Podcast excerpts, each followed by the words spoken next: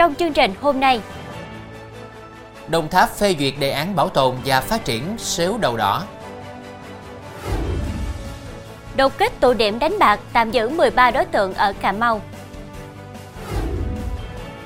Bé sơ sinh nghi bị bắt cóc trong bệnh viện ở Bình Dương đã được tìm thấy. Triệt phá đường dây buôn lậu điện thoại laptop trị giá 300 tỷ đồng. Giả danh công an với đủ chiêu trò lừa đảo.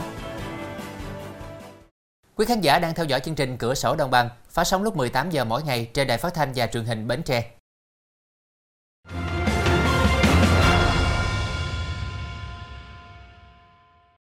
Thưa quý vị, Ủy ban nhân dân tỉnh Đồng Tháp quyết định phê duyệt đề án bảo tồn và phát triển sếu đầu đỏ tại vườn quốc gia Tràm Chim giai đoạn 2022-2032 với mục tiêu nhằm phục hồi và phát triển đàn sếu đầu đỏ tại vườn quốc gia Tràm Chim Đồng Tháp bằng biện pháp nuôi và thả lại tự nhiên. Dự kiến tổng nhu cầu vốn thực hiện đề án là gần 185 tỷ đồng.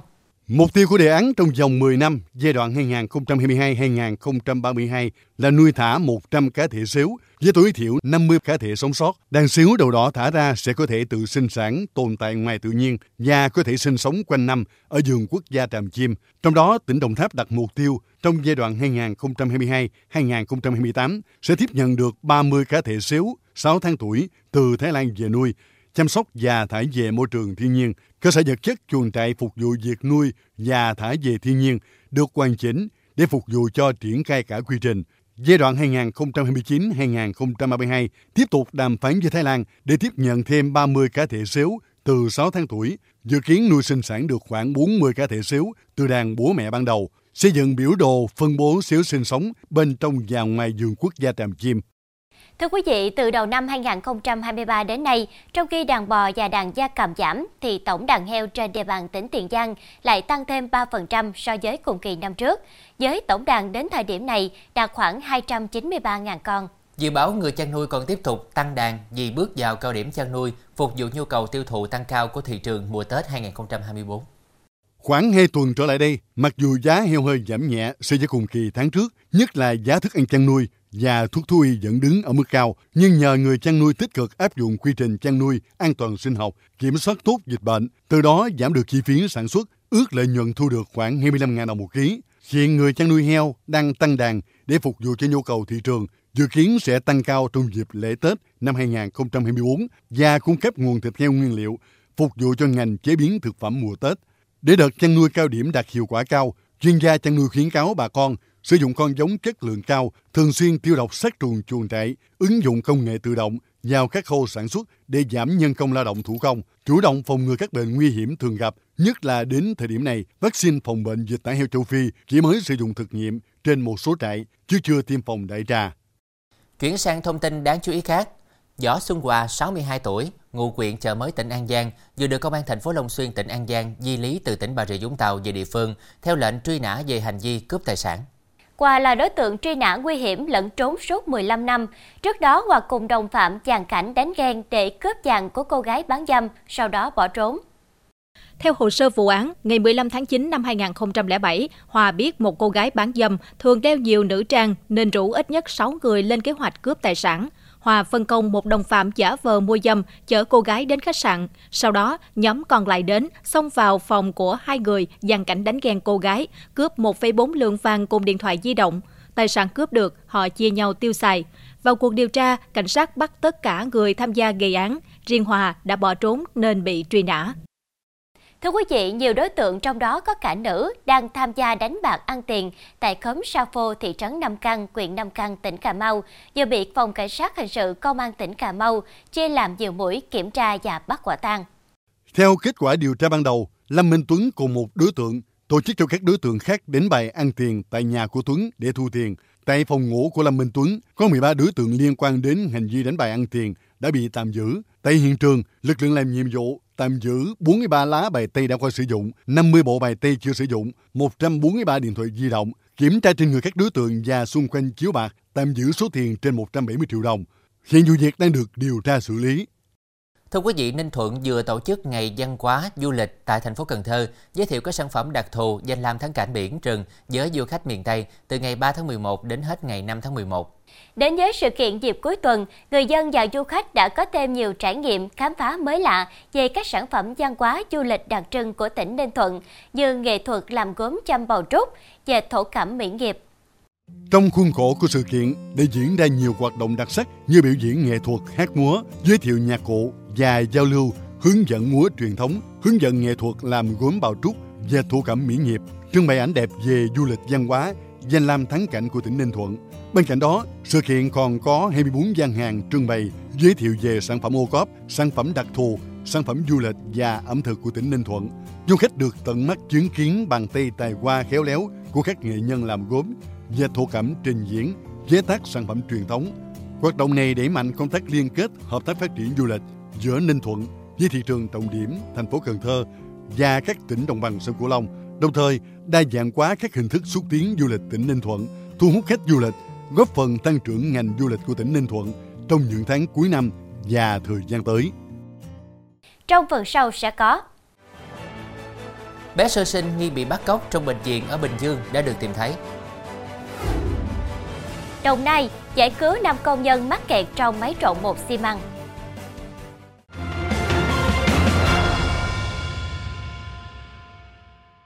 Thưa quý vị, bé gái mới sinh được một ngày nghi bị bắt cóc tại Bệnh viện Đa khoa Bình Dương, được công an tìm thấy tại huyện Dầu Tiến, cách hiện trường vụ việc khoảng 40 km. Bé được đưa về với mẹ trong đêm. Hiện tại sức khỏe của bé và mẹ đã ổn định, được các bác sĩ theo dõi. Ngành y tế địa phương vẫn đang phối hợp cùng công an tiếp tục xác minh làm rõ nguyên nhân. Khoảng hơn 17 giờ chiều qua, một cháu bé sơ sinh ở khoa phụ sản, Bệnh viện Đa khoa tỉnh Bình Dương, bị người phụ nữ áo khoác blue trắng giống cán bộ y tế lén lút vào bế đi.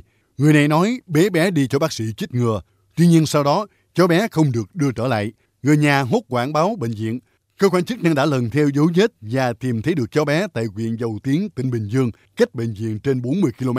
Qua làm việc, bước đầu xác định người phụ nữ trên sinh năm 2005, quê ở tỉnh Bến Tre, đang ở trọ tại xã Thanh Tuyền, huyện Dầu Tiến. Chiều qua, người phụ nữ này đi lại trong bệnh viện, thấy được áo trắng của nhân viên y tế nên lấy mặt giả làm y bác sĩ. Người này vào phòng sản phụ nói là bế cháu bé đưa đi chích ngừa, sau đó mang về phòng trọ. Bước đầu xác định người phụ nữ này bắt cháu bé về để nuôi.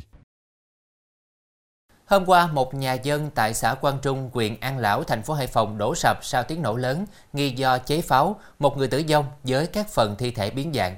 Trong khi đó, những nhà xung quanh bị rung chuyển, đồ đạc trong nhà bị trao đảo, các mảnh vỡ bay khắp nơi. Khoảng 8 giờ 20 phút sáng qua, căn bếp cũ dùng chứa đồ của gia đình anh Đào Xuân Quân, 38 tuổi ở xã Quang Trung, huyện An Lão, bị đổ sập sau tiếng nổ lớn. Người dân và lực lượng chức năng đến hiện trường cứu nạn, tìm thấy nhiều mảnh thi thể lẫn trong đống đổ nát, song chưa thể xác định là anh Quân. Cha mẹ anh Quân ở nhà trên, cách bếp khoảng 5 mét nên không bị thương. Gian bếp cũ rộng khoảng 10 mét vuông, xây bằng gạch ba banh, lợp tôn, nằm bên hông ngôi nhà chính. Cơ quan chức năng đang xác định danh tính người bị nạn, nguyên nhân gây nổ. Nhận định ban đầu vụ nổ có thể do người trong nhà nhồi thuốc nổ quấn pháo. Thưa quý vị, chiều qua, dàn đèn chiếu sáng đường phố công suất lớn tại ngã tư Hàng Xanh, quận Bình Thạnh, thành phố Hồ Chí Minh, trong lúc đang sửa chữa, bất ngờ tuột khỏi hệ thống cáp treo giữ, đè trúng một công nhân. Vụ tai nạn lao động làm nam công nhân bị thương, hiện nguyên nhân sự cố đang được làm rõ. Thông tin ban đầu, sự cố xảy ra vào khoảng 14 giờ 45 phút chiều qua, trong lúc đang sửa chữa thì gian đen đã bị tuột khỏi hệ thống cáp treo giữ và rơi xuống đè lên người công nhân này và hai xe máy đang đậu gần hiện trường, khiến người này bất tỉnh và hai xe máy bể nát. Nghe tiếng động mạnh, những người đồng nghiệp của nam công nhân và người dân chạy tới sơ cứu cho nạn nhân. Sau đó, một xe cứu thương đã đến hiện trường đưa nạn nhân vào viện cấp cứu. Tại Đồng Nai, trong lúc làm việc, nam công nhân không may bị kẹt chân trái vào máy trộn bột xi măng, phải nhờ lực lượng phòng cháy chữa cháy và cứu nạn cứu hộ đến giải cứu. Nạn nhân là anh Trần Quang Trung, 37 tuổi, quê Thái Bình. Khoảng 23 giờ 15 phút đêm qua, trong quá trình làm việc tại một cơ sở sản xuất vật liệu xây dựng tại khu phố Miễu, phường Phước Tân, thành phố Biên Hòa, anh Trần Quang Trung đã bị kẹt chân trái vào máy trộn bột xi măng. Lúc này nhiều đồng nghiệp khác phát hiện đến giải cứu, Tuy nhiên, vẫn không thể đưa anh Trung ra được, nên đã gọi điện báo lực lượng chức năng. Nhận được tin báo, đội cảnh sát phòng cháy chữa cháy và cứu nạn cứu hộ công an thành phố Biên Hòa đã cử nhiều cán bộ chiến sĩ cùng phương tiện cứu nạn chuyên dụng đến hiện trường. Đến khoảng 1 giờ rạng sáng nay, anh Trung đã được đưa ra ngoài an toàn và chuyển đi đến cấp cứu trong tình trạng tỉnh táo, bị thương ở chân. Thưa quý vị, Công an thành phố Hồ Chí Minh vừa triệt phá đường dây buôn lậu hơn 22.000 điện thoại iPhone, iPad, laptop, thiết bị định vị trị giá khoảng 300 tỷ đồng. Nghi can cầm đầu đường dây là Ngô Tấn Đạt, 42 tuổi, đã mua hàng từ Campuchia. Hàng lậu sẽ được phía đối tác vận chuyển về thành phố Hồ Chí Minh. Đạt chỉ có nhiệm vụ tiêu thụ tại các cửa hàng đại lý. Trước đó, trinh sát phát hiện băng nhóm buôn lậu điện thoại di động, iPad, laptop từ Campuchia về bằng đường bộ, tiêu thụ mạnh ở thành phố Hồ Chí Minh. Sau thời gian theo dõi, cảnh sát ập vào bắt Nguyễn Văn Giang, 37 tuổi, ngụ quận 8, khi nhận các thùng hàng tại chung cư trên đường Tạ Quang Bửu, quận 8, rồi mang đến kho ở đường Hương Phú. Khám xét nhiều kho và cửa hàng đại lý khác, cơ quan điều tra thu giữ gần 4.000 iPhone, hàng trăm máy tính bảng, laptop, thiết bị định vị AirTag trị giá khoảng 30 tỷ đồng và các đồ vật, tài liệu, dữ liệu điện tử có liên quan. Từ lời khai của Giang, cảnh sát bắt giữ Đạt. Cơ quan điều tra xác định từ tháng cuối năm 2021 đến nay, nhóm của Đạt đã vận chuyển trót lọt trên 22.000 điện thoại di động, máy tính sách tay, máy tính bảng các loại, trị giá khoảng 300 tỷ đồng. Thưa quý vị, Phạm Thái Mai Hương, 40 tuổi, ngụ thành phố Hồ Chí Minh, mạo danh mình là cán bộ của thanh tra chính phủ, quen biết nhiều người ở trung ương và công an, lừa đảo nhiều người đến 10 tỷ đồng. Công an đã bắt khẩn cấp Phạm Thái Mai Hương để điều tra hành vi lừa đảo chiếm đoạt tài sản và kêu gọi ai là bị hại của Hương đến phòng cảnh sát hình sự công an thành phố Hồ Chí Minh để trình báo. Cơ quan cảnh sát điều tra xác định Hương tự giới thiệu là cán bộ công tác tại thanh tra chính phủ, có quan hệ quen biết với nhiều cơ quan trung ương và công an, nên có thể lo lót can thiệp được các vụ án lừa đảo chiếm đoạt tài sản. Nếu nạn nhân muốn lấy lại được tài sản thì phải đưa cho Hương một số tiền để lo việc. Sau khi nạn nhân tin tưởng đưa tiền thì Hương chiếm đoạt tiền của nạn nhân. Với thủ đoạn như trên, Hương đã chiếm đoạt của nhiều người với số tiền hơn 10 tỷ đồng. Thưa quý vị, cầu gỗ Phú Kiển dài 250m, rộng 1,5m bắc qua sông Cái, đoạn xã Vĩnh Ngọc, thành phố Nha Trang, tỉnh Khánh Hòa đã vận hành nhiều năm qua. Cầu dự kiến xây mới trong năm sau với kinh phí gần 500 tỷ đồng để thay thế cây cầu gỗ hiện hữu. Khi hoàn thành công trình sẽ tạo thuận lợi trong việc đi lại giao thương cho hàng ngàn hộ dân ở Nha Trang. Trước đây, người dân ba thôn Xuân Ngọc, Hòn Ghê 1, Hòn Ghê 2 của xã Vĩnh Ngọc muốn vào trung tâm xã để giao dịch, học hành phải đi đường vòng mất khoảng 30 phút. Trước nhu cầu bức thiết, vào năm 2001, một người dân ở Nha Trang đã đầu tư cầu gỗ Phú Kiển, thu phí mỗi lượt phương tiện qua lại. Để gia cố cho cây cầu, những năm gần đây, trụ gỗ dần được thay thế bằng các trụ bê tông, chằng chống thêm thành thép. Tuy vậy, cầu Phú Kiển vẫn xuất hiện các điểm hư hỏng, gây nguy hiểm cho người tham gia giao thông.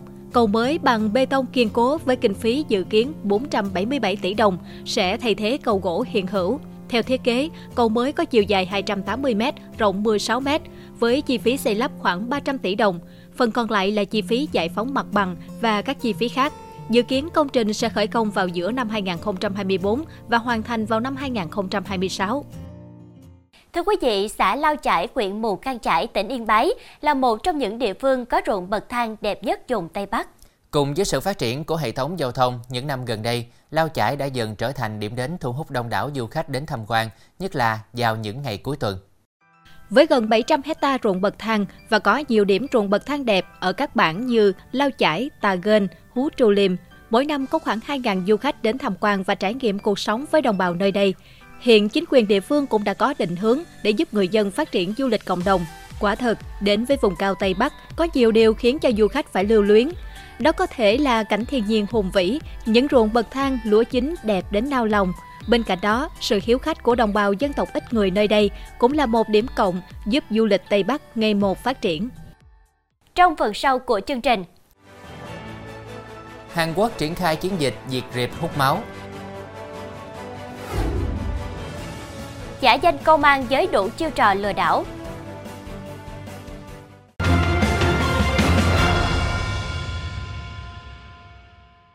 Tiếp tục chương trình với các thông tin quốc tế. Thưa quý vị, rệp không truyền các bệnh lây nhiễm, nhưng loài này hút máu người, thường vào ban đêm gây khó chịu và các bệnh về da. Rệp thường trú ngụ trong đồ nội thất, quần áo, chăn ga gối nệm.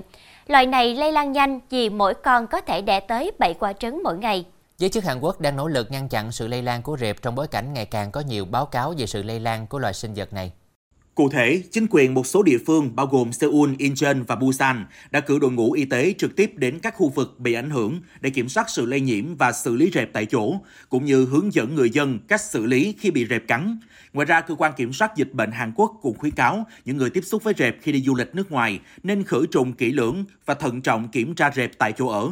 Cơ quan này cũng cho biết sẽ cung cấp các khóa đào tạo về kiểm soát sinh vật gây hại cho các công ty liên quan đến hậu cần và du khách đến từ các quốc gia đang có nạn lây nhiễm rệp như Pháp và Anh.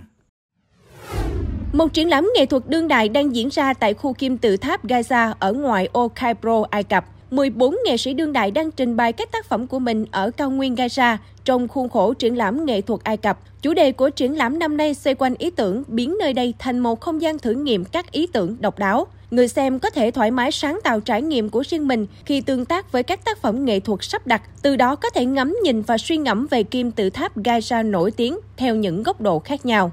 Triển lãm kéo dài đến hết ngày 18 tháng 11.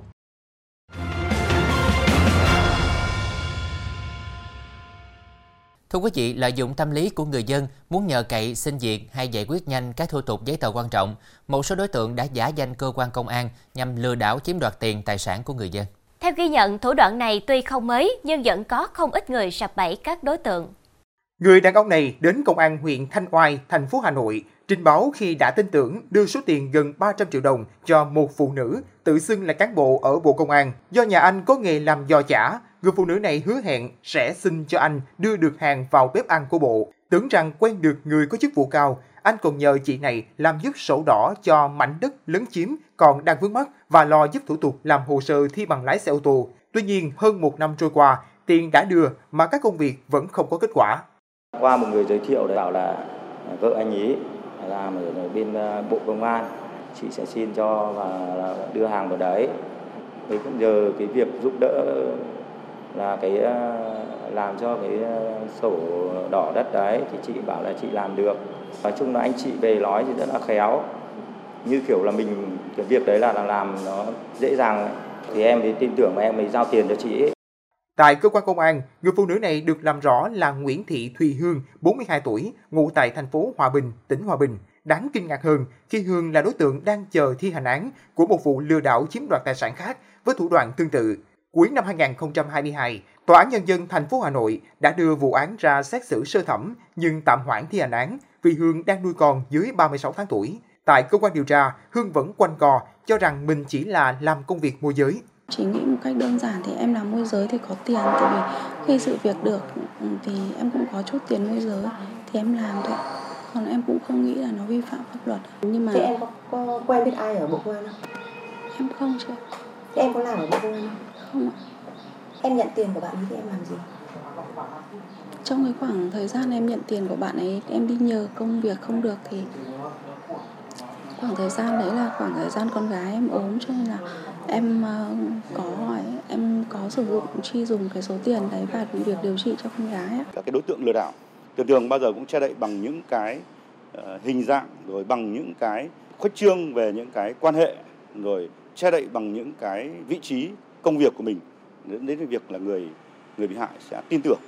Cái hai là đối với cái loại đối tượng lừa đảo này thì người ta sẽ nắm được bắt được những cái tâm lý của người bị hại. Ờ, sẽ tìm kiếm đến những người bị hại đang ở trong một cái cái hoàn cảnh là cần phải giải quyết một cái vấn đề là, là gấp gáp bức xúc và khó. Đây chỉ là một trong nhiều vụ án giả danh công an để lừa đảo chiếm đoạt tài sản đã xảy ra thời gian qua các đối tượng dùng danh nghĩa cán bộ công an, người quen của lãnh đạo cấp cao, lãnh đạo các cơ quan phụ trách các lĩnh vực trọng yếu để hứa hẹn có thể chạy án, xin việc, chạy dự án.